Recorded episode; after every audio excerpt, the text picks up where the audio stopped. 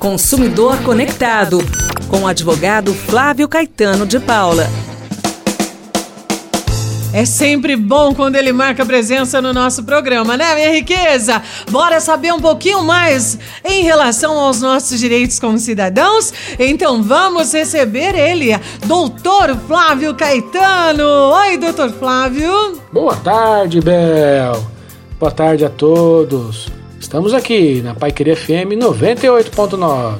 Doutor Flávio sempre animado, né, doutor Flávio? Bora lá então, ó, presta atenção, hein? Vou comprar alguma coisa e o vendedor me diz que eu tenho valor mínimo para passar o meu cartão. Isso é correto, doutor Flávio? Não é correto, Bel. Que, que acontece? O consumidor não pode escolher, não, é, não cabe ao consumidor a escolha é, das formas de pagamento que a loja pode ou não aceitar. Né? Então a loja é quem vai dizer, ah, eu aceito em é, cartão de crédito e débito. Além do dinheiro que deve ser sempre aceito, né? não se pode recusar pagamento em dinheiro.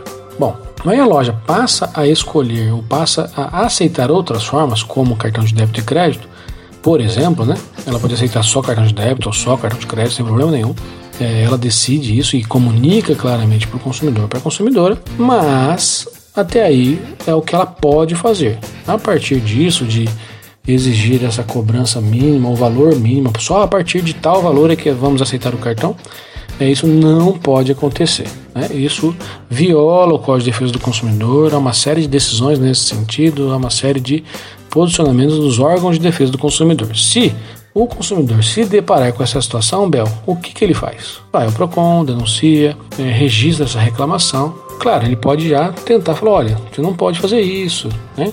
Conversar. Não sendo possível o diálogo, ele denuncia nos órgãos de proteção e defesa do consumidor. Obrigada, doutor Flávio. Beijo, até mais. A gratidão é sempre minha. Muito obrigado. Bom final de semana para todos.